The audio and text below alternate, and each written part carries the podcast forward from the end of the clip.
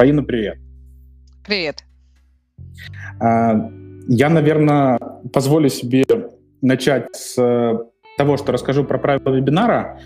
Мы в разных площадках транслируемся, LinkedIn, YouTube, Facebook, в общем, много где. А, и мы собрались здесь в первую очередь для вас, поэтому пишите обязательно все вопросы в чат справа. А, я буду задавать их на протяжении эфира, учитывать, ну и в конце мы сделаем сессию 10-минутную, а, где будем именно учитывать вопросы зрителей.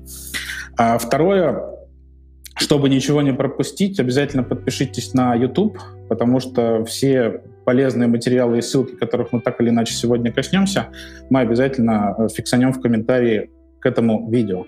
Ну и третье, оставайтесь до конца, потому что мы подытожим обязательно. Ну и, в общем-то, э, уверен, что сегодняшняя, сегодняшний диалог будет максимально интересным. Фаин, я на самом деле всегда э, спрашиваю и прошу наших гостей немножечко рассказать о себе. К слову, я думаю, что 90% наших зрителей отлично знают э, тебя, знают твой бэкграунд и опыт.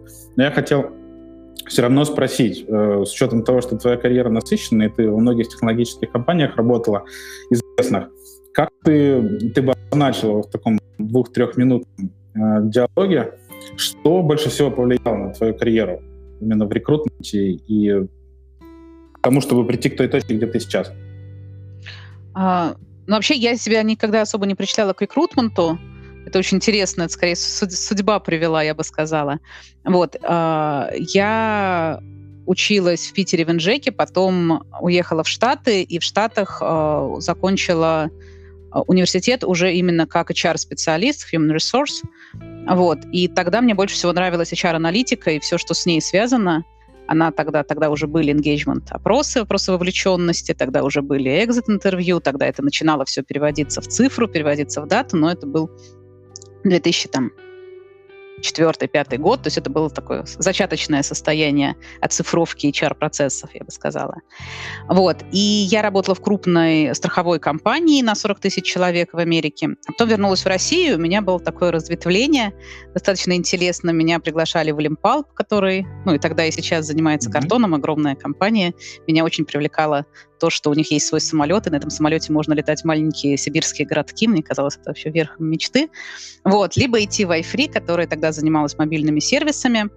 И это там была моя... Я то есть, пошла туда, это была моя первая IT-компания.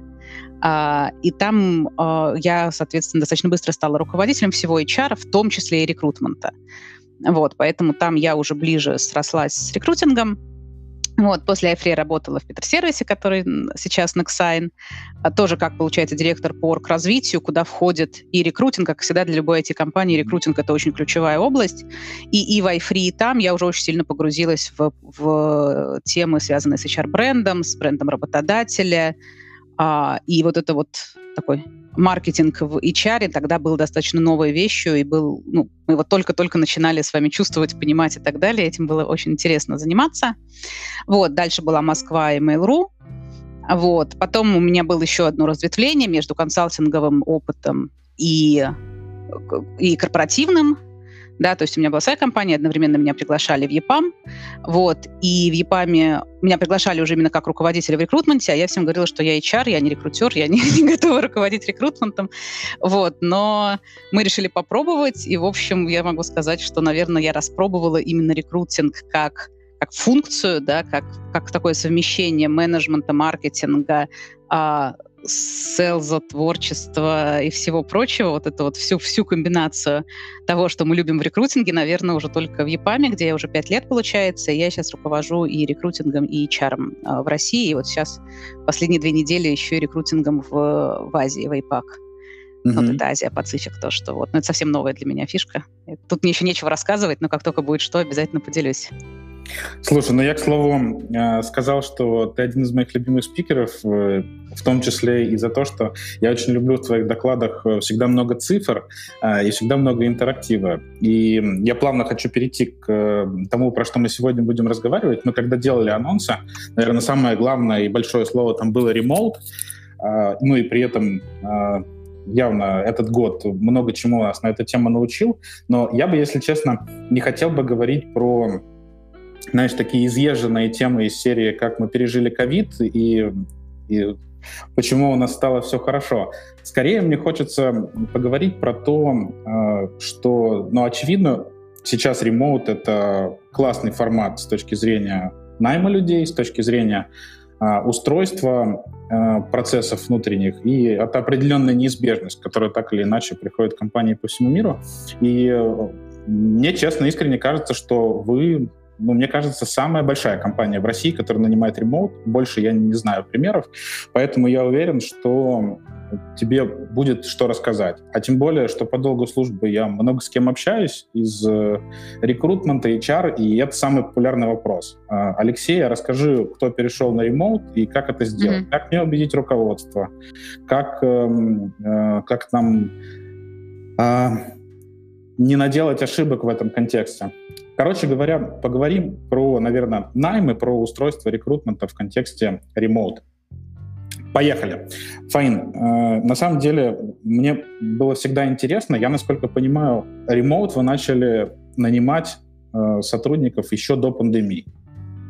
Да, в нашем случае убеждать руководство изначально решило еще более высокое руководство. Аркадий Добкин, который владелец и SEO компании, он такой большой стратег, он обычно видит на несколько лет вперед, ему очень одиноко и тяжело в этом смысле, потому что он видит вещи, ну, видит или чувствует, да, из конъюнктуры вещи, которые еще основная часть компании не чувствует, и он уже два, получается, два с половиной года назад заговорил, что, ребята, мы должны перейти в мы должны начать работать с ремоут, мы должны начать работать с разными форматами а, сотрудничества, то есть и с форматом такого больше фрилансерского типа, и с корпоративным форматом. И уж точно не должно быть разницы, а, где находится человек, с которым мы работаем, потому что банально мы действительно очень крупная компания, и мы начинаем упираться в свои риски. То есть к этому моменту там в Беларуси у нас каждый шестой белорус ну, человек, живущий в Беларуси, уже работал в ЕПАМе, ну, куда, куда еще, хочется сказать, расти. Вот. А, поэтому он начал так э, мотивировать. А, это, и... кстати, сори, перебью тебя. Это mm-hmm. серьезная статистика, каждый да. шестой белорус, да. ничего себе. Очень интересная цифра. Да, и в нашей базе данных больше, больше людей сейчас, чем в LinkedIn, именно в Беларуси, не везде. В России мы еще не так близки к емкости рынка, к счастью. Но, тем не менее, а, и мы уже чувствуем, чувствуем, да, и чувствовали, что мир слишком большой, а мы слишком маленькие, если мы будем нанимать только в своих городах, да, то есть мы сами себя очень сильно ограничиваем. И первое, конечно, было сопротивление менеджеров, конечно, было сопротивление изначально заказчиков, которые верили больше и доверяли больше людям, которые сидят э, здесь или, по крайней мере, сидят в офисах ЕПАМ где-то, чем которые сидят у себя дома, да, то есть был такой элемент недоверия, но с этим элементом недоверия ИПАМ уже приходилось сталкиваться тогда, когда ИПАМ в Америке с американскими клиентами только начинал работать в офшоре, то есть, грубо говоря, mm-hmm. доказать американскому клиенту, что какой-то человек, сидящий там в России, в Беларуси, в Украине, будет делать вам очень сильно такой критичный сервис, было очень сложно поначалу, пока они не начали доверять. Поэтому здесь мы пошли тем же путем, и очень-очень-очень амбициозная цель, которая стояла на 2020 год, было, что к концу года, чтобы у нас тысячи человек начало работать удаленно. Да? То есть тысячи человек мы наняли удаленщиков, или кто-то из наших, кто мог хотеть перейти на удаленку. Вот. Ну, а к апрелю их было уже 40 тысяч, 38, если быть точным. Вот. И, в общем, цель мы несколько переплюнули.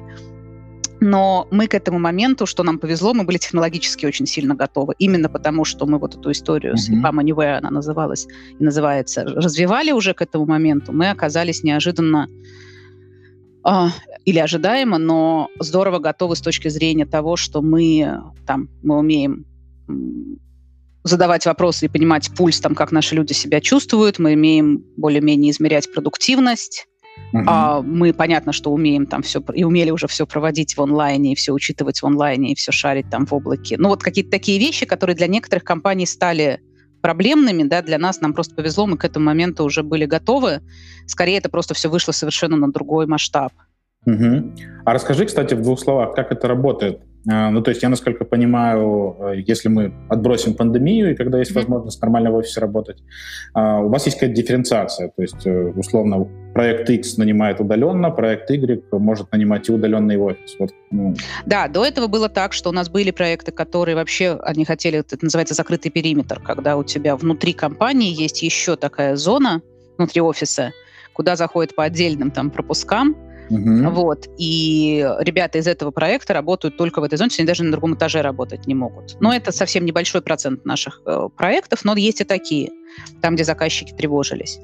Вот, есть те, соответственно, которые окей с тем, что человек работает в любом из офисов э, ИПАМа, есть те, которые хотели, чтобы в офисе конкретных городов или конкретных стран Угу. Вот. Ну, а есть те, кто более flexible, кто позволяли, соответственно, и тогда уже работать из дома. И компания ПАМ, в принципе, позволяла работать из дома, но в основном это были исключения, когда человек просит, когда ему там что-то нужно по семейным обстоятельствам или так удобнее. Ну, в общем, это были скорее исключения угу. два, два года назад еще, да.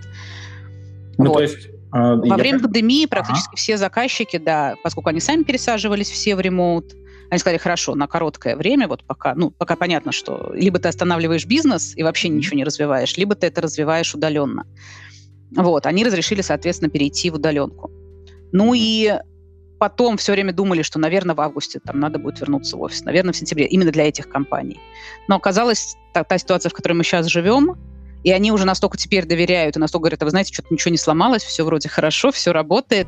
И это позволяет нам теперь, да, как бы склонять их к тому, что ну давайте так и работать, давайте работать с удаленными, мы умеем нести эту ответственность. Угу. Вот, и, ну, надо сказать, что у нас, чуть-чуть не сглазить, пока кейсов вот какого-то там, ну, как все боятся, да?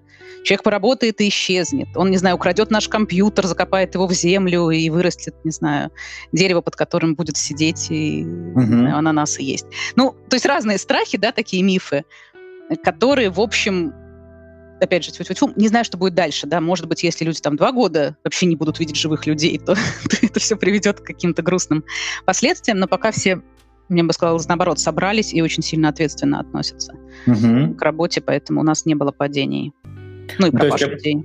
Я правильно понял логику, что все фактически на ответственности менеджера, то есть отбрасываем пандемию, если менеджер готов рассматривать формат ремоут, он может это инициировать и набирать команду по всей России условно. А есть э, а менеджер, который может сказать, что я готов только на офис. А, ну, в принципе, да, но сейчас вот в нынешней ситуации, поскольку все мы сейчас очень-очень горячо нанимаем, очень много нанимаем, вот, то все, ну вот у меня сейчас не осталось менеджеров, которые, Правильно. ну потому что смысл, да, то есть сейчас мы все равно нанимаем, все равно человек не будет выходить в офис, все равно он сейчас будет сидеть дома. У нас сейчас система, что мы разрешили выходить в офис, э, если человеку совсем некомфортно дома, да, если ему, uh-huh. там, не знаю, плохо, либо просто выходить, на, на всю неделю, либо там хочет два дня в неделю, хочет три дня в неделю. Мы сделали систему так называемого хотелинга, где люди ну, как, как чекинят места, букируют себе места и на них выходят в любой офис, куда хотят. И у нас вышло всего 10%, больше никто особо и не, и не рвется. Не поэтому, угу. Да, поэтому нет смысла сейчас нанимать людей, которые когда-нибудь, когда закончится пандемия, наверное, придут в офис. Ох, ну вот я сейчас хотел как раз так и сформулировать. А вот когда закончится пандемия, и, и подумал, а интересно, когда это будет, а, но, тем не менее, когда, скажем так, ситуация стабилизируется, вы будете готовы нанимать всегда ремоут? Вот ты как с текущего угла зрения думаешь? Да, я думаю, что это уже... То есть мы уже вот в этом мире. Он mm-hmm. совсем другой. Ну, то есть мы уже не готовы лишить себя возможности, ну, примерно там 25% найма у нас сейчас уже ремоутные. Mm-hmm. На будущий год, да, мы планируем там, не знаю, ну, до 2000, наверное, ремоут именно такой ремоут, который и никогда и не будет в офисе. Да? То есть где-то, я думаю, что четверть людей будет такого вот ремо, совсем ремоутного склада в тех городах, где нет офиса и ПАМа. И мы сейчас думаем на тему того, чтобы делать просто коворкинги в этих городах, ну, на город и на область к этому городу, что если ребята захотят, они смогут собраться вместе, приехать, повидаться друг с другом. Mm-hmm. Но это именно будут большие области, какой-нибудь коворкинг на большую область, и это будет совершенно добровольно, просто действительно есть люди, которым, ну, тяжеловато совсем не видеться с командой, совсем не видеться с другими людьми. Пока идея такая. То есть мы, mm-hmm. ну, я не знаю, что должно случиться, чтобы мы вернулись в ситуацию работы полностью в офисе. Слушай, а когда мы говорим сейчас про remote найм, мы про Россию говорим или про СНГ? Нет, про весь мир. Про весь мир. Угу. А вот э, расскажи, э, как, э, как это работает в случае с СНГ, потому что я предполагаю, большая часть слушателей наших сегодня как раз из СНГ. А, ну, то есть у вас никаких ограничений по найму условно в конкретных локациях в России нет? У нас никакие... Нет, у нас нет ограничений по найму в конкретных локациях в России. Мы договорились, поскольку в России нанимают не только российские mm-hmm. команды, но и белорусские команды, иногда украинские команды, иногда польские команды. Очень разные команды могут mm-hmm. там по разным потребностям нанимать в России. Мы договорились до каких-то ценовых а, ограничений по регионам, да, которые, ну, мы, можем их обсуждать, ну, примерно для того, чтобы вообще не загнать рынки, да, потому что мы иначе регионы оставим вообще без возможности нанимать. Угу. Ну, это просто так, каннибализм такой получится. Мы это правда. не каннибалы, мы стараемся экологично работать. Вот. И, соответственно, ну вот, не знаю, в Тюмени в какой-нибудь, да, нет нашего офиса, но есть наши рекрутеры, которые... И мы стараемся маркетинг тоже туда направить сейчас, на те города, где офисов ЕПАМ нету, познакомиться с нами, рассказать про нас. И мы начинаем там во всех этих городах уже нанимать, я не знаю, мы сейчас тут смотрели их, 30 городов или 40 городов прибавилось которых mm-hmm. раньше не было сотрудников ЕПАМ, а теперь есть сотрудники ЕПАМ. Ну, да, слушай, это очень круто звучит. А, и, ну, я правильно понимаю, что теоретически э, российский ЕПАМ может нанимать тоже там откуда угодно, условно. Восточная Европа, Беларусь, Украина. Да, ну то есть это нельзя делать административно. Административный человек должен быть, э, его трудовая должна быть принесена в какой-то офис, да, и он там где-то должен быть зарегистрирован. Но на какой проект он работает внутри компании, это, конечно, свободно совершенно может меняться. Угу. Слушай, супер. И ты знаешь, мы сейчас э, много вот под призмой Gmate смотрим на цифры. Почему? Mm-hmm. Ну, потому что у нас там в любом случае работодатели делятся на несколько типов. Это те, кто готовы смотреть удаленку и нет. И мы э, видим определенное качественное отличие в цифрах. А, и мне всегда было очень интересно, э, как это у вас сказалось на стандартных метриках на скорости закрытия позиции, mm-hmm. на количестве закрытий на одного рекрутера, может быть, в стоимости найма, если мы можем про это говорить. Вот расскажи в двух словах про цифры. Ремоут э, вам помог их оптимизировать? Да, то есть э, мы, мы бьем рекорды, стали ну, за счет того, что особенно, опять же, рекрутеры в регионах, например, рекрутеры в Рязани, да, раньше они могли нанимать только в Рязани. В Рязани, ну, по крайней мере, у нас там средний найм на рекрутера был там 1,2, 1,3, ну, пол полтора в хорошие месяца. Не больше. Больше, по крайней мере, у нас не получалось. А сейчас это там три, иногда четыре даже найма на рекрутера, именно потому что этот рекрутер может смотреть не только в Рязани. И мы раньше смотрели не только в Рязани, но раньше надо было перевозить релокационные косты, ну, в смысле стоимости, ну, в общем, это все сложно. Вот. А сейчас это стало сильно проще, поэтому мы выросли за счет регионов, мы выросли за счет... У нас сейчас есть два формата найма. Mm-hmm. Есть формат э, как бы обычный найм, да, на, полную, на полный день, на полную стоимость э, за там, обычные ипамовские деньги. И есть второй формат, который мы скоро будем там отдельный бренд, скорее всего, разрабатывать, это как раз типа фриланса. То есть когда человеку интересны большие деньги, но не интересна корпоративная жизнь вообще никаким образом, он не хочет, не знаю, там карьерно расти, он не хочет все наши mm-hmm. а, менторинги, обучение, развитие, вот это все его не интересует, но он готов прийти на проект и отработать на этом проекте. Вот. И тогда мы можем там несколько завысить а, его зарплату, но он будет получать деньги только когда он на этом проекте, а когда он вне проекта, то у него будет просто минимальная оплата труда, и он в этот момент сможет работать у любого другого работодателя, у которого там он сочтет нужным. Но пока у нас так идут проекты, что там не получается, что эти люди выпадают из проектов. Но это еще один формат, который мы решили пробовать именно для типа людей, которые не хотят вот именно... Мы, мы с такими все чаще сталкиваемся, на самом деле, включаться в корпоративную жизнь, но при этом они хорошие специалисты и хорошие эксперты, и мы от них там тоже, ну, зачем, зачем от них отказываться? Захотят, могут перейти внутрь компании, да, и быть там... Угу. Ну, то есть Если захотят, можно вот, вот так вот. Угу. Такое облако создаем. Какие-то базовые инсайты у вас уже есть, да, на эту тему найма вот таких вот э, в, ну, некорпоративных? Да, мы набрали первый там примерно 400 человек, 200-400, угу. наверное, да, и дальше с ними развиваем эту историю. Слушай, интересно, а как-то это э, с точки зрения рисков проявляется? Ну, то есть, условно, у вас же наверняка есть э, какие-то комиты на проектах. И ну, у меня почему-то сразу в голову приходит, там, а может быть, эти люди более необязательны, или это все лечится? Я бы сказала, что это просто не так. Ну, то есть это нам кажется, что если человек подписал нам какую-то бумажку, которая называется трудовой договор, то он себя чувствует как-то более обязанным или, не знаю, более ответственным или еще как-то. На самом деле совесть, она внутри, да, и она очень мало зависит. От... Ну, то есть работодатель в России ровно так же не защищен от того, что его собственные сотрудники начинают, не знаю, мало работать, плохо работать и так далее.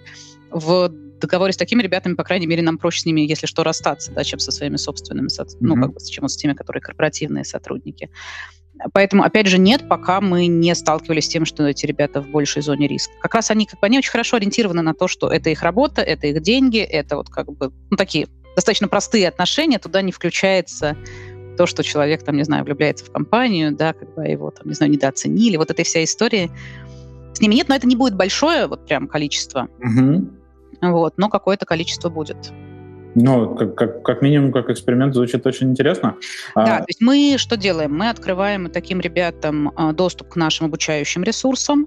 При необходимости у них может появиться э, ментор, и если они даже не работают сейчас с нами, они могут проходить тесты, они могут учиться, если хотят.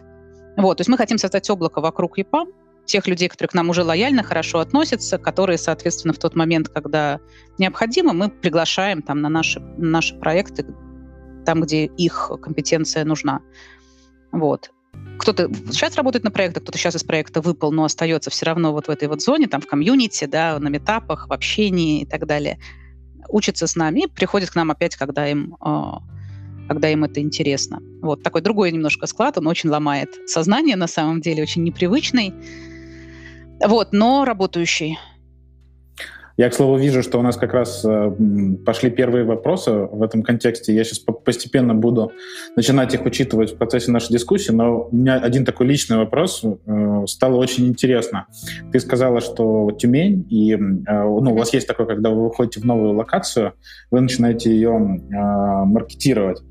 Вот расскажи в двух словах, если ты в контексте, как вы обычно это делаете? То есть, условно, есть локация, в которой вы мало о себе заявляли. Что вы делаете обычно? Ну, я могу сказать, что в этом году мы сделали очень интересное открытие.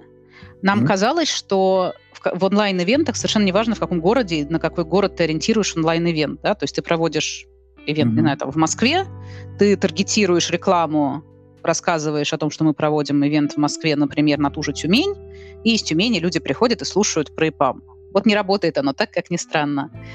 Даже в онлайне. Даже mm-hmm. в онлайне, если ты четко говоришь, что Тюмень — это мероприятие для вас, вот этот метап мы проводим для того, чтобы с вами познакомиться, приходит ну, просто во много раз больше людей, чем если делать вот такой вот, да, широким, э, распылять на всю страну. Поэтому мы попробовали, и мы поняли, что в, ну, в городах или можно в регионах. Что мы mm-hmm. делаем? Мы делаем э, такая традиционная история с ЕПАМом. Это, ну, раньше это было офлайн, теперь это онлайн проект Insider — Угу. Там, в Воронеже вот сейчас у нас будет типа Мансайдер. До этого, когда мы открывали офис в Нижнем Новгороде, мы делали. Вот, это такой проект, где мы рассказываем есть технические доклады, это фактически конференция. Есть технические доклады, а есть доклады о том, как у нас устроена жизнь, какие у нас комьюнити, какие у нас технологии, как у нас люди растут, как у нас можно развиться, развиваться, какие у нас есть типы проектов. Ну, в общем, просто про себя, да, и рассказывают наши эксперты. То есть там мало менеджмента, там много именно технарей, которые такие, э, как эксперты рассказывают о том, как мы живем. Вот. И дальше мы начинаем уже просто и соцсеточки там заводить, и каким-то образом рекламу таргетировать, ну, в смысле, э, вакансии mm-hmm. таргетировать. Вот. И у нас есть свое э, медиа, клевер, может, не знаю, вы знаете, mm-hmm. мы его там достаточно стараемся. Это больше про такой soft skills в IT, как мы говорим, который больше про а, я бы сказала, что про ценности, про, опять же, про развитие, mm-hmm. про то, как обучаться, про то, как переживать стресс. Ну, в общем, какие-то такие софт-скиллы, которые все равно необходимы айтишникам, но при этом это вот не технические не техническая uh-huh. медиа. Вот мы его начинаем тоже туда распространять. Ну, так, чтобы у нашей целевой аудитории EPAM начинал перед глазами появляться как можно чаще. Ну, то есть это такие полезные онлайн-контент-ивенты, uh-huh. которые вы... Да, и комьюнити-ивенты, Угу. То есть комьюнити начинает туда заходить, соответственно, и тоже приглашать на свои мероприятия. Угу. Вот. вот одну-две конференции мы обычно делаем, ну а потом уже просто рекрутинг заходит как, угу. как десанты уже. Ну, ну да, это правда. Я с Яндексом много делал ванды-офферов, ну и в том числе mm у них э, есть такая тема с ванды-офферами в конкретных регионах. И что я... ванды-оффер? А, это когда, ну, условно, конференция в субботу, в воскресенье есть возможность пройти интервью после конференции mm-hmm. и получить э, в этот же день или в понедельник э, предложение о работе. А, ну, хорошо заходит с точки зрения конверсий, когда, а, ну, то есть, условно, люди понимают, что они могут э, проходить интервью не месяц, а за один раз. И вот в региональных историях я, мы всегда во что упирались? Мой бэкграунд, опыт в то, что э, очень мало было мест, где можно было, в общем-то, самой эту рекламу запускать. То есть ну, ВКонтакте, в Фейсбуке, в Телеграме мало сообществ. Вот, э, ну, у вас, я насколько понимаю, реклама хорошо работает. Mm. Так, ну, это тоже все равно, это там те же самые соцсети, либо это, это там Хабар, да. или это... Угу. Хабар. Хабар, да. Это в топ-3 у нас всегда входит. Угу. А, так. Как а... правило, есть локальные. Как правило, есть какие-то локальные медиа прямо, которые... Главное до них докопаться и знать их, ну и дружить вот. с ними, но да. Главное про знать, я как раз про это и хотел. Да-да-да. Так, ну смотри, э, Фаин, я начинаю постепенно переходить к вопросам, но, к слову, я их сам хотел тебе задать. А, найм ремоут, вот расскажи с точки зрения юридических э, тонкостей, это накладывает какие-то сложности? Ну, мы оформляем, сейчас мы оформляем дистанционный договор, Угу. То есть они оформляются там в ближайшем к ним, мы прям, у нас, мы недавно автоматизировали систему онбординга, вот, человеку приходит анкета, в том числе он говорит, в каком городе он хотел бы оформиться. И угу. к этому городу мы оформляем дистанционный договор. И все, и он совершенно спокойно работает из, из своего города. Единственное, что это должно быть в России, как бы это нельзя оформить для иностранного, для иностранных городов, для иностранных стран. Вот с этим мы пока не очень научились работать. То есть это скорее такие большие исключения. Это каждый раз проблемно именно с, с юридической точки зрения. Угу. Обмен документов, э, ну, теоретически возможен там с помощью курьера. Обмен документов либо с помощью курьера, либо человек приезжает все-таки в, mm ну, на один день, да, в ту локацию, куда он решил, ну, как бы поскольку у нас много городов, у нас 13 городов в России, где есть офисы, поэтому он может любой из этих городов приехать, если ему более-менее близко. Но если это, например, Новосибирск, то это, да, через почту, через курьеров или по электронной подписи. Угу. Ну, то есть э, сейчас у вас э, немало сотрудников, которые вы фактически не видели воочию. Угу. Вот хотел спросить, расскажи, это накладывает какие-то отпечатки? То есть, не знаю, поменялся, например, процент прохождения испытательного срока? Нет, Сред... поменялось, я бы сказала, что а, поменялась нагрузка на менеджеров и на HR. Вот это серьезно, да, mm-hmm. потому что а, и те, и другие, да, теперь вынуждены проводить достаточно много, больше, чем раньше это было а, принято времени именно в таких разговорах один на один или в том, чтобы там собрать вместе команду, но именно познакомить, то есть вот на таких неформальных угу. в неформальных каких-то э, общениях, в том, чтобы стали появляться очень много всяких документов по адаптации к такой роли, адаптация к такой роли, прям чек-лист сюда сходи, сюда посмотри, сюда. То есть у нас и так есть адаптационный портал, но он такой один большой на компанию а стали появляться очень конкретные... Кастомные такие, да? Кастомные, да. Потом у нас система менторинга, то есть человек еще менторинг, ментор появляется, с которым тоже он может которому задать вопросы. То есть именно сказать, что на бизнес, хоть на каких-то бизнес-показателях это отразилось, нет, но на моральном состоянии в том отношении, что периодически там просто в каком-то чатике люди пишут, поговорите со мной кто-нибудь, это, к сожалению, вот именно такая эмоциональная да, нагрузка на людей очень сильная, и, конечно, мы ее стараемся снять там с помощью HR, с помощью а, у нас там страховая с психологом, то есть можно с психологом там созваниваться, с помощью менеджеров, с помощью мы проводим много ивентов по велбингу и все, что вокруг него, как, как, как почувствовать, ну, как бы, как понять, что ты в стрессе, да, когда понять, что тебе нужна mm-hmm. помощь, там, как общаться, не общаясь физически, ну, вот какие-то, ну, чем можем, собственно говоря, да, помочь, мы стараемся все-таки. Mm-hmm. Вот, мы поменяли немножечко соцпакет, там мы сейчас помогаем с точки зрения спорта онлайн, с точки зрения там каких-то эм, ну, занятий для детей, которые могут детей отвлечь, чтобы люди все-таки могли сосредоточиться на работе. Ну, я думаю, что это примерно все один, одним путем пошли. Тут я вряд ли что-то сильно оригинальное скажу. Ну, тем не менее, вопросы есть, мы еще про это поговорим обязательно. А, э, ну, то есть я правильно понял, что фактически у каждого сотрудника есть ментор, есть менеджер, э, ну и, грубо говоря, чек-лист э, анбординговый, по которому... Нет, есть онбординг-портал. Портал. Угу. Да, есть портал, который тебе тоже там проводит, э, ну, потому что по VPAM очень много платформ, которые отвечают за очень-очень разные вещи, и иногда не очень просто вот прям прийти и сразу разобраться, через какую платформу, что ты можешь сделать. А возможностей миллион, и очень обидно, когда у ребят возможности есть, они просто не знают, да, не знают, куда пойти, они знали, что есть такая возможность. Поэтому достаточно много такого усилия и этот портал, и HR, и менеджер А менторинговая программа, она добровольная, то есть если хочешь, ты можешь mm-hmm. там зайти опять же на портал, найти себе ментора, да, и этот человек будет тебе помогать. Ага, все, я понял. Вот, но много-много народу, кто из новичков, кто берет ментора. Вот так действительно удобнее. Слушай, а вот, э, может быть, в голову придут какие-то э, первоочередные, скажем так, вещи компаниям, которые только начинают нанимать на удаленке на постоянной основе. Вот что бы им ты порекомендовала обязательно в контексте анбординга сделать? Именно в контексте онбординга? Угу. Ну, я бы сказала, что должно быть прям вот график тех встреч, которые с этим человеком mm-hmm. есть или должны быть. То есть, как часто с ним встречается HR, как часто с ним встречается менеджер, как проходит презента- презентация его команде, э, как проходит его адаптация в проект, Угу. И как бы есть ли он бординг на проект, да, не получилось ли, что он просто там присоединился, народ о чем-то говорит, он не понимает, о чем народ говорит, потом ему сыпятся какие-то таски, он их начинает, ну, задачи, он их начинает делать, там, не знаю, с жиры, но совершенно не понимая, что он делает, зачем он делает и так далее. То есть какая-то презентация проекта, на которой он работает, равно как и презентация компании, обязательно должна быть. Вот.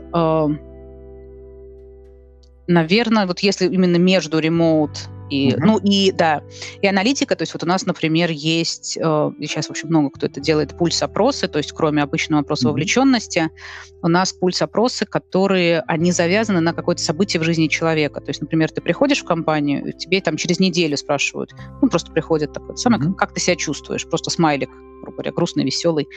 Вот, и менеджеру и HR сразу приходят там, ну, вот мне каждую неделю приходят дайджесты по всем вот этим uh-huh. вот пульсом. Там, не знаю, месяц ты отработал, да, вот уже месяц, ты себя как чувствуешь? Зашел на новый проект.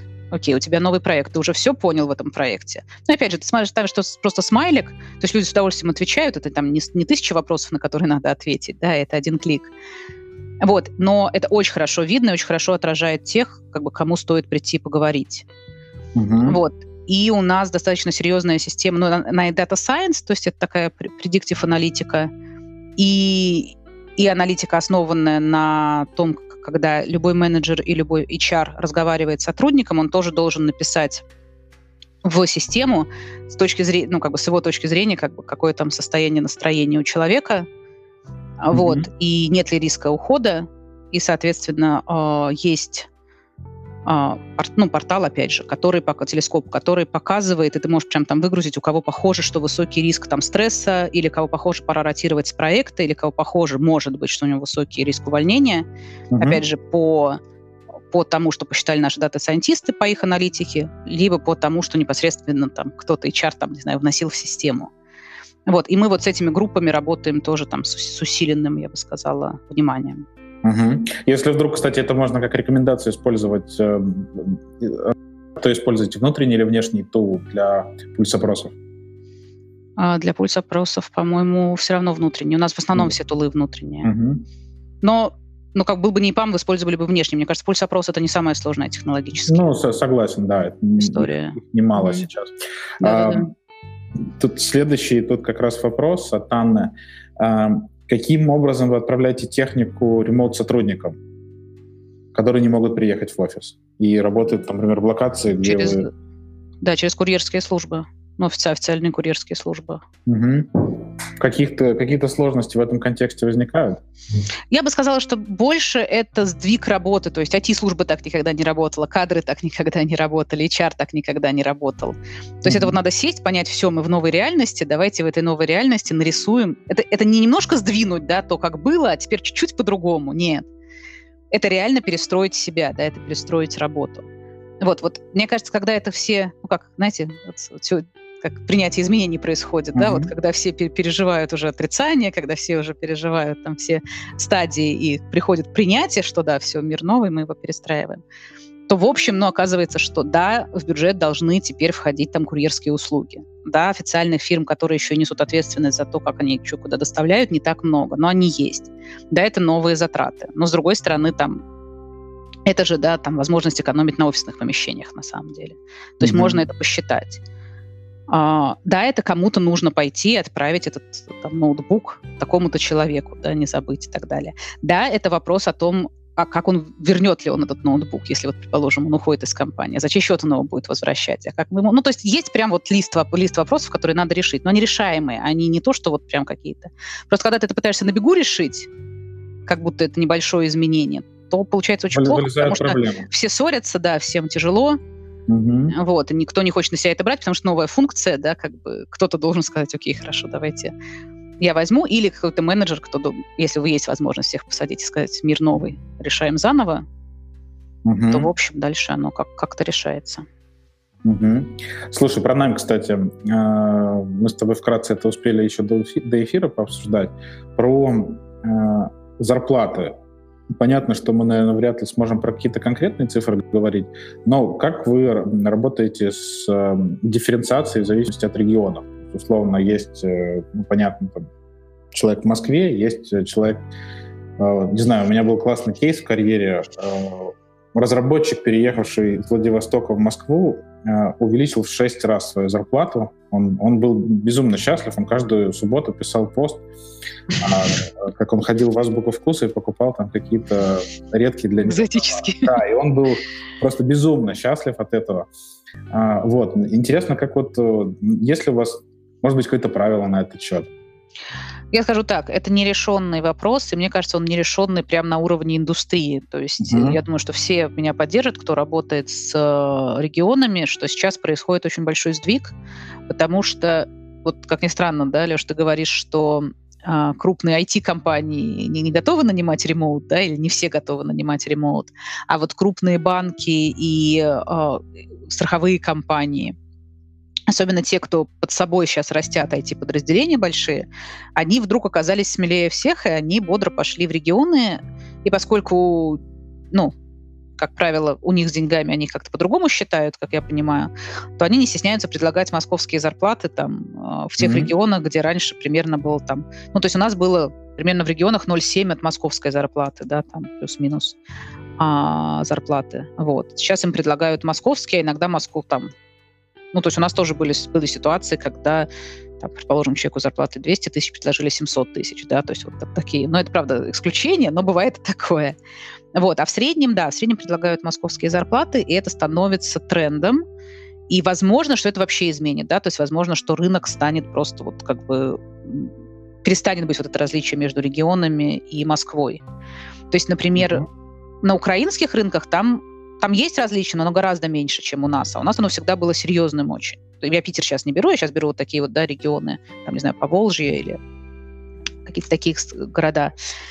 Вот, и мы пока тоже не очень уверенно себя чувствуем вот в этом вот переходе, мы еще не понимаем, это вот как бы тоже, да, у нас еще отрицание, да, мы еще не понимаем, это вот уже свершившийся факт, или это просто сейчас потрясет, и, в общем, и эти компании научатся считать деньги, тоже поймут, ну, потому что там стоимость жизни совсем другая, да, то есть mm-hmm ну, возьмите жизнь в Москве, возьмите жизнь там в том же самом Саратове или Энгельсе каком-нибудь, да, ну, совсем разная тебе сумма нужна просто. Поэтому, например, в Америке, да, там, тут, не помню, Netflix или Facebook официально объявили, что если ты там живешь в таких-то регионах, то mm-hmm. или переезжаешь в эти регионы, то у тебя зарплата снижается вот там настолько-то. Да, потому что, Абсолютно. по-моему, да, они тоже распустили ребят по домам, люди уехали в свои регионы, вот, и в этих регионах другая стоимость жизни, и они сказали, знаете что, и зарплата у вас теперь тоже будет такой. Ну, понятно, что в российском законодательстве так не бывает, э, но вот, короче, временное это такое, я бы сказала, помешательство, или это теперь новая реальность, мы еще тоже для себя не решили. Мы пока все-таки в регионах там держим какие-то а, чуть более низкие уровни, mm-hmm. даже если нанимаем а, удаленщиков. Но если удаленщик переезжает физически в Москву или в Петербург, то зарплата меняется. Угу. Ну, у нас, кстати, вчера как раз был инженеринг-менеджер из Reddit, и он рассказывал, что в крупных компаниях в Штатах это сейчас стандартная практика. По-моему, даже коэффициенты есть в каждых локациях. Mm-hmm. А, и люди ну, вроде бы сейчас уже прозрачно понимают, что если ты работаешь там, в долине, у тебя такой, такая-то зарплата, если ты переезжаешь а, в условный Сиэтл, то она несколько снижается. А, так, слушай, ну, конечно, это интересно, но я согласен. А, интересно будет понаблюдать, потому что в той же Украине, мне кажется, в принципе, с учетом того, что там много компаний, которые работают и делают продукты на международный рынок. Рынок чуть поменьше, но он достаточно сконцентрирован. а, и ну, там все в долларах мыслят, и ценник вот средний, он как-то выровнялся. Ну, да, да, да, да, да. На, Нет, ну, надо понимать, что мы же тоже не как-то не лидеры с точки зрения зарплат. То есть ровно так же на ремоут к нам приходят американские зарплаты компании, да, там, не знаю, или те же сингапурские, у которых совсем другой ценник, и им, в общем, тоже все равно дешевле нанимать наших специалистов, и у них хор- хорошая репутация, мы все это понимаем. То есть мы можем таким образом оказаться, в принципе, да, у нас там будет сильно меньше uh-huh. рынки, потому что такой вот глобальный рынок, он может оказаться достаточно рисковым для нас. К слову, по поводу э, компаний в России, которые ремонт нанимают, если вдруг э, нашим зрителям будет, э, есть такая возможность, скажем так, об этом рассказать, пишите в чат название компании, откуда вы, э, и э, нанимаете ли вы полноценно удаленно, то есть не на время пандемии, а вообще, э, условно, там, в 2021-2022 году. Очень интересно обменяться общим контекстом. Так, вопрос есть про soft skills. Слово на меня тоже был. Uh, про Э, про то, как э, мы поговорили, что сильно процент прохождения испытательного срока, ну, в смысле, он вообще не поменялся, но стали ли вы меньше внимания на soft skills обращать э, кандидатов? Ну и, в принципе, вот с точки зрения вот именно человеческих качеств. Все-таки, когда ты face-to-face встречаешься, не знаю, могут быть, с одной стороны, какие-то предубеждения, и там, человек тебе может понравиться или не понравиться. С другой стороны, много кто говорит про ценности которые сформулированы годами, и компании э, нанимают людей, ориентируясь только на эти ценности. Вот у вас какой инсайт на этот счет? Я бы сказала, мне нравится метафора, что мы, когда мы перешли домой, это как у человека, знаете, пропал там один из органов чувств, да, вот у тебя зрение пропало, это значит, что у тебя гораздо сильнее должно быть там теперь обоняние, осязание и какие-то другие чувства для того, чтобы остаться на плаву. Вот мне кажется, у рекрутеров ровно, ну или у тех, кто принимает решения по софт-скиллам, ровно так же обострились какие-то совсем другие. Ну, то есть если раньше, когда собеседовали людей в офисе, да, то там, не знаю, запах есть, да, там движение. На самом деле ведь сложно сказать, что по-другому. Ну, ты сидишь, ты смотришь на человека, да, он тебе улыбается, не улыбается, он отвечает тебе своей лексикой, которая была бы и там, и там. Да, он как, ну, как сказать, он рассказывает тебе свои жизненные истории. Ты можешь проводить то же самое интервью по компетенциям. То есть объяснить, в чем разница, на самом деле очень-очень сложно ну, даже не верба, если очень хочешь, даже не вербалику можешь как-то там попросить, не знаю, так поставить камеру, чтобы посмотреть. Опять же, в нашем случае, поскольку мы уже развивали ремоут, поскольку мы, мы уже присутствовали в, ну, в большом количестве локаций, не всегда была возможность нанять команду человека, которого ты видел физически. Ну, то есть ехать mm-hmm. куда-то, где-то с ним встречаться. Поэтому это не было большой новизной, и поэтому я не могу сказать, что мы меньше стали обращать внимание на софт-скиллы, и что по онлайн-интервью мы там не можем сказать, что у человека с софт-скиллами. И я бы сказала, что, наверное, это стало важнее, потому что если раньше можно было поймать человека в коридоре, да, и, спросить, как у тебя дела, то сейчас очень большой крен идет в сторону личной ответственности за свое собственное mm-hmm. благополучие. То есть, грубо говоря, если у тебя плохо дела, ну, найди возможность найти там в чатике своего менеджера, HR, друга, не знаю, кого-нибудь и сказать, что у тебя плохо дела, потому что никто не может почувствовать, что у тебя плохо дела, да, просто. Ну вот наша система там чувствуется, если человек долго, не знаю, куда-то не заходил, куда он раньше заходил, ну что-то такое, но это уже все, все-таки не самое здоровое. Поэтому мне кажется, что все люди вдруг вынуждены были стать взрослее просто, да, более mm-hmm. ответственными, более понимать самому, что нужно, что не нужно, как бы, да, куда тебе нужно сейчас подключиться, о чем тебе нужно сказать. Поэтому, наверное, софт-скиллы стали важнее, чем они были. Ну, mm-hmm. так же, как поддержать человека, гораздо сложнее в онлайне, чем в офлайне, поэтому... Поэтому нет, не могу сказать, что стали менее важны. Мне кажется, что стали более важны софт-скиллы. Может быть, чуть-чуть другие. Угу. А какие, кстати, на твой взгляд, вот э, если так коротко попробовать по этой теме пройтись? Ну, вот я говорю, что такое личная ответственность. Личная ответственность, э, проактивность. Лидерство, наверное, да, то есть когда ты не только за себя можешь, а ты еще можешь собрать людей, да, и каким-то угу. образом их вдохновить. Тайм-менеджмент во всех его проявлениях, mm-hmm. да, потому что вот эта история с тем, что там пропало начало рабочего дня, пропал конец рабочего дня, э, никто тебя там, не знаю, не позовет, у нас там митинг начался, пойдем, да, у тебя тут эти митинги как бы. И в то же время умение как-то сохранить собственный баланс, да, и вот стресс-менеджмент, все, что связано со стрессом, сейчас требует очень большого навыка. Раньше это не было навыком, да, теперь это прям ну, необходимо просто потому, что а, иначе человек у тебя выгорит очень быстро. Угу. Такие какие-то вещи, мне кажется. Принял. Не знаю, но это дискуссионная, это на самом деле очень интересная дискуссия тема. Если у кого-то есть, да, другие точки зрения, пишите тоже, потому что тут я точно не самый главный эксперт. Эм, вопрос, к слову, про загрузку. Э, например, на одного рекрутера, HR-менеджера, поменялась ли она с учетом ремоут? Нагрузку, ну, тут вопрос не до конца конкретизирован, но я предполагаю, в объеме позиции, например, или в, в объеме задач, насколько она выросла, сократилась.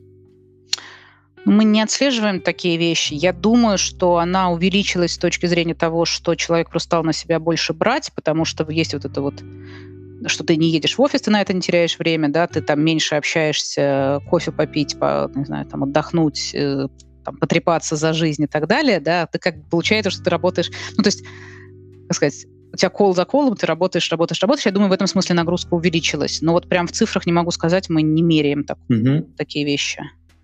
Угу. И вот э, от найма постепенно переходим так или иначе к теме менее осязаемой, скажем так, и менее конкретной, но тем не менее более интересной, насколько я понимаю, потому что вопросов много а, про корпоративную культуру и ее поддержание а, с учетом ремоут. Вот поделись, есть ли у вас какие-то, ну, как у вас поменялась, скажем так, э, корпоративная жизнь? Сейчас я вот Алинин вопрос поняла чуть по-другому. Какая нагрузка по количеству сотрудников на одного HR? Это именно, наверное, не рекрутера, это именно там того HR, который поддерживает. А, у угу. нас, да, у нас это примерно там 100-150 э, человек, но это чисто HR, то есть это такой партнер, я бы сказала, HR-партнер. Вот. В удаленке мы пытаемся создать систему, когда может быть больше человек за счет как раз того, что очень много ушло в онлайн в плане там обучающих систем, в плане систем адаптации, в плане там одного, другого, третьего, но, честно, пока не получается. То есть пока кажется, что это может, может помочь, а, но пока в среднем так, то есть где-то 100-150 человек на, на, на HR-бизнес-партнера. Угу. Про корпоративную культуру, да. А, тут как, у меня просто в команде есть эксперты, которые могли бы сейчас рассказать очень, очень хорошо. А, что мы делаем? А, мы сделали как от HR, как сервис, который, соответственно, может от того, что полностью создать, ну, теперь это онлайн, раньше это был офлайн, но неважно, онлайн-ивент с какой-то целью, да, целью может быть как познакомить команду, так и начать какой-то новый проект. Может быть, не знаю, какие-то конфликтные темы, да, там, разговорить людей, как-то обменяться видением на тяжелую ситуацию. Это может быть что-то вокруг океаров, планирования, стратегических сессий и так далее. Вот. Ну, а сейчас к Новому году, может быть, просто отдохнуть, поблагодарить какие-то эм, какой-то recognition, какая-то благодарность, призы, mm-hmm. вот эти вот все вещи. Вот. Э, и они же, как у них есть именно консалтинг, если если вы не готовы, чтобы они вам организовывали, они вас могут просто проконсультировать, что вот есть такой, такой, такой тип ивентов с, такой, с такой-то целью, можете попробовать сделать так, можете попробовать сделать так, есть такие-то игры, самые популярные.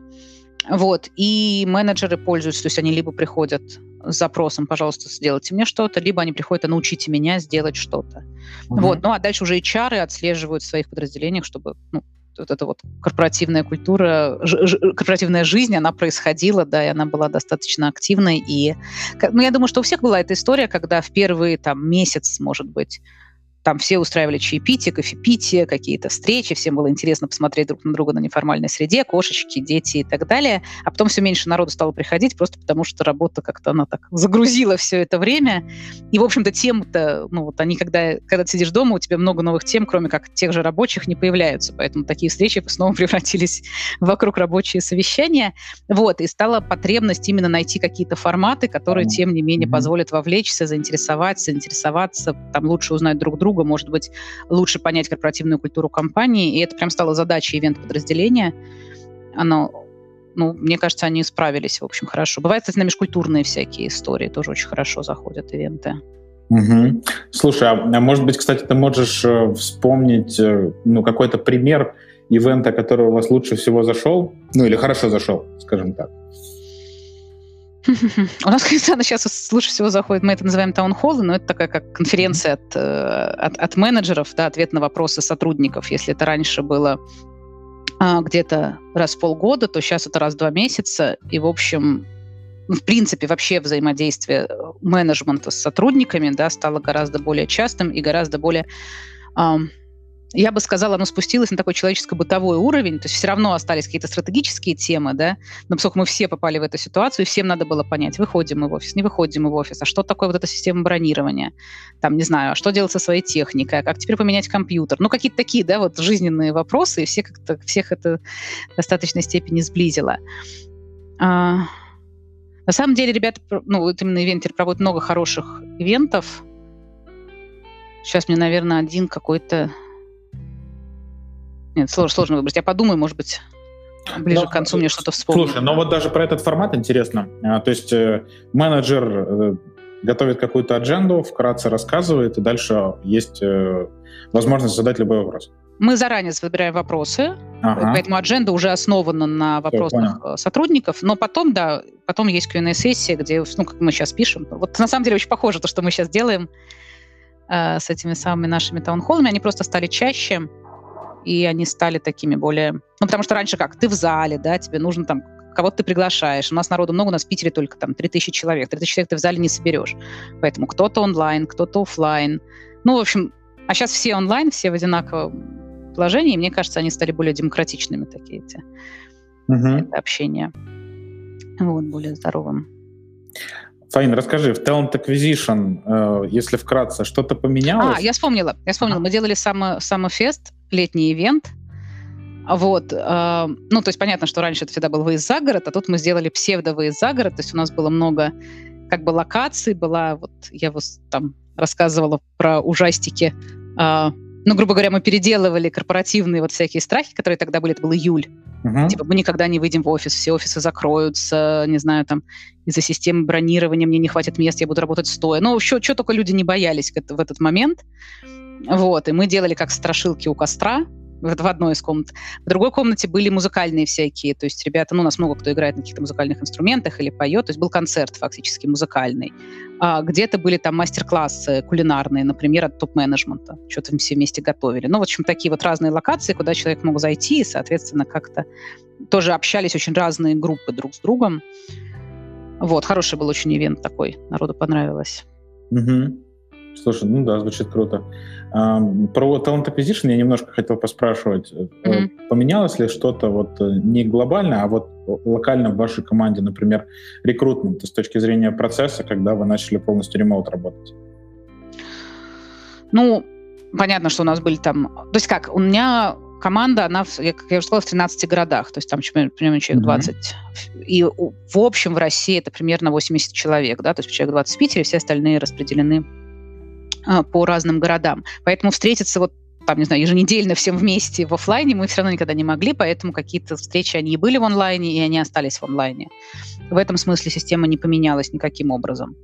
А, опять же, большая нагрузка легла на моих менеджеров, у которых есть свои команды, потому что были новички, были мы взяли такую молодую команду ресерчеров, вырастили, да, вот прям там полностью в онлайне. А, Поэтому по структуре я бы сказала, что нет, просто вот сейчас есть люди, выделенные именно под удаленный найм, вот под тот формат, который я сказала, такой более фрилансерский. Угу. Вот, они именно целенаправлены, потому что это другие каналы. Это не, не, не HeadHunter, как правило, или там, не знаю, ну, LinkedIn может случиться, а может не случиться, но вот. А, и в этом смысле там они немножечко сосредоточились так на этой теме.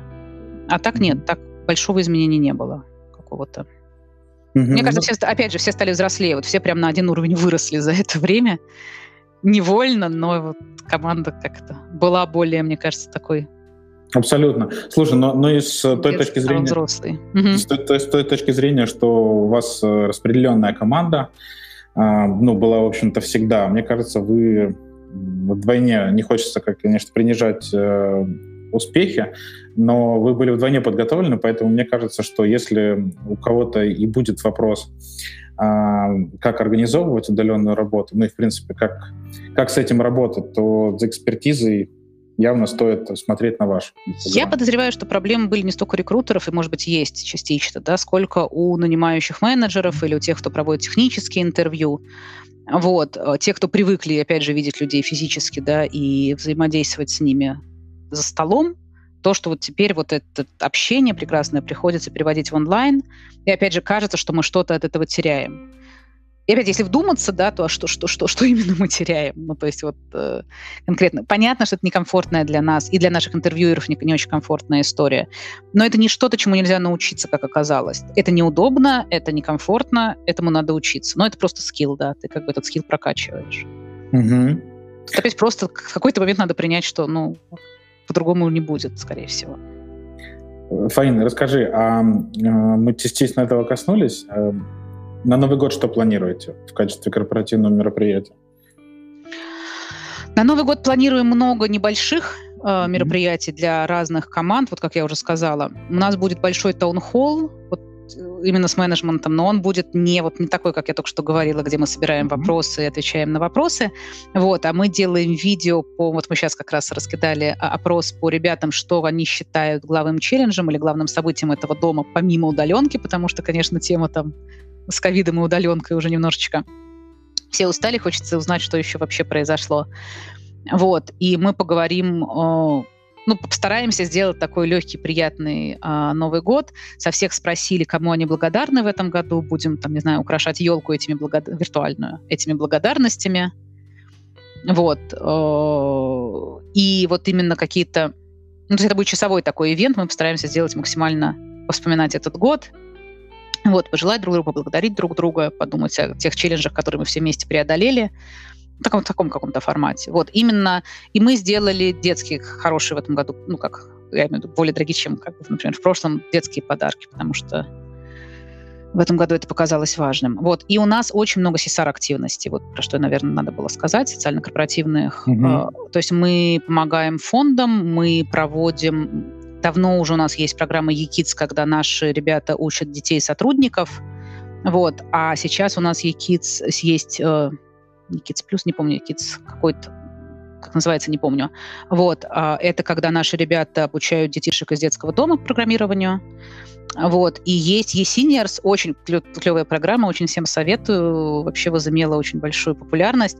Это когда наши сотрудники обучают основам IT родителей, родителей, бабушек, дедушек, вот те, для кого там нажать кнопочку страшно, а, это информационная безопасность, это то, что не надо, там, не знаю, свою кредитку вводить куда ни попадя, а, это про то, как платить онлайн по счетам, каким образом заказывать еду в онлайне. Ну, то есть базовые какие-то для нас с вами вещи, которые для старшего, ну, совсем старшего поколения зачастую оказываются стрессовым, и они там ссорятся с собственными детьми, которые не понимают, почему для них это стрессово, а тут это такая безопасная атмосфера. Вот. То есть вот кроме работы с фондами мы еще такие штуки делаем, и они тоже очень хорошую дают э, с точки зрения вовлеченности, с точки зрения там поделиться ценностями, прям хорошая история. Угу. Слушай, ну да, э, я вспоминаю, что Mail.ru, кстати, тоже всегда очень славился э, своими социальными активностями. Я mm-hmm. вспоминаю всегда они подарки для всех корпоративных клиентов и сотрудников. Они часто дарили карточки, с помощью которых можно было, там, есть у тебя лимит денежный, и ты можешь э, использовать его путем инвестиций в разные фонды.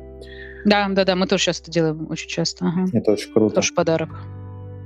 А, слушай, Фаин, я, честно, признаюсь, не знаю, что происходит сегодня со временем, потому что оно абсолютно незаметно начинает О, к концу. А, и мне кажется, у нас есть как раз вопрос, который поможет нам отчасти подытожить а, все, что мы успели обсудить. И это, на самом деле, один из самых частых вопросов, которым э, ко мне иногда приходит, вот, чаще всего в контексте найма, но тем не менее, э, как убедить э, нам руководство, что ремоут это не так страшно, как могло бы быть, постоянно ремоут. И вот тут вопрос, топ-5 аргументов для заказчика, что стоит нанимать людей на удаленку. А, цифры. Ну, то есть просто что обычно говорят заказчики, да? Ну, то есть если говорят, что рекрутмент — это игра, в которой выиграть невозможно. Им всегда медленно, им всегда мало кандидатов, mm-hmm. им всегда не те кандидаты, да? Ремоут — это гораздо быстрее, потому что мы выбираем mm-hmm. просто из гораздо большего Абсолютно. количества людей. Ремоут — это быстрее, чем перевозить такого человека, которого мы нашли, да, и это зачастую дешевле все-таки пока, потому что там это может быть тот регион, где дешевле. Uh, ну, это как три. Вот. Четвертое – это на самом деле доказать, что мы ничем не больше и не лучше можем удержать или, не знаю, там, убедить человека, который в офисе на нас работает, то есть ничто ему не помешает не прийти сегодня в офис или, не знаю, там, прийти нетрезвым сегодня в офис, как тому человеку сесть там, не знаю, нетрезвым за компьютер. Ну, предположим, я не знаю, чего бояться, да, мне кажется, стоит поработать со страхами. Ну и самое-самое главное, что мы все, я не знаю, кто из вас ходил в офис там, ну, кто-то сейчас ходит, я знаю, что есть компании, которые вернулись, и то я боюсь, что скоро эта лафа закончится. Но в целом мы все с вами несколько месяцев просидели на удаленной работе. Правильно? как бы посмотрите на результаты, посмотрите, что произошло, что случилось. Все компании тогда проводили опрос своих сотрудников, ну, mm-hmm. очень многие, да. У всех получилось, что там 60-70 человек хотят работать комбинированно, не хотят работать full day, там, целую неделю, с, не знаю, 8 часов или 10 часов из офиса, правильно? У всех получилось там процентов 10-15 тех, кто хочет работать удаленно. Вы их готовы потерять? Ну, наверное, нет. Да? Значит, и ваши тоже скоро начнут работать или проситься работать удаленно. И те компании, кто будет нанимать удаленно и кто будет это позволять, явно будут выигрыши по отношению к тем, кто там не перешел вот в эту новую реальность. То есть, мне кажется, это стратегическая история. Абсолютно.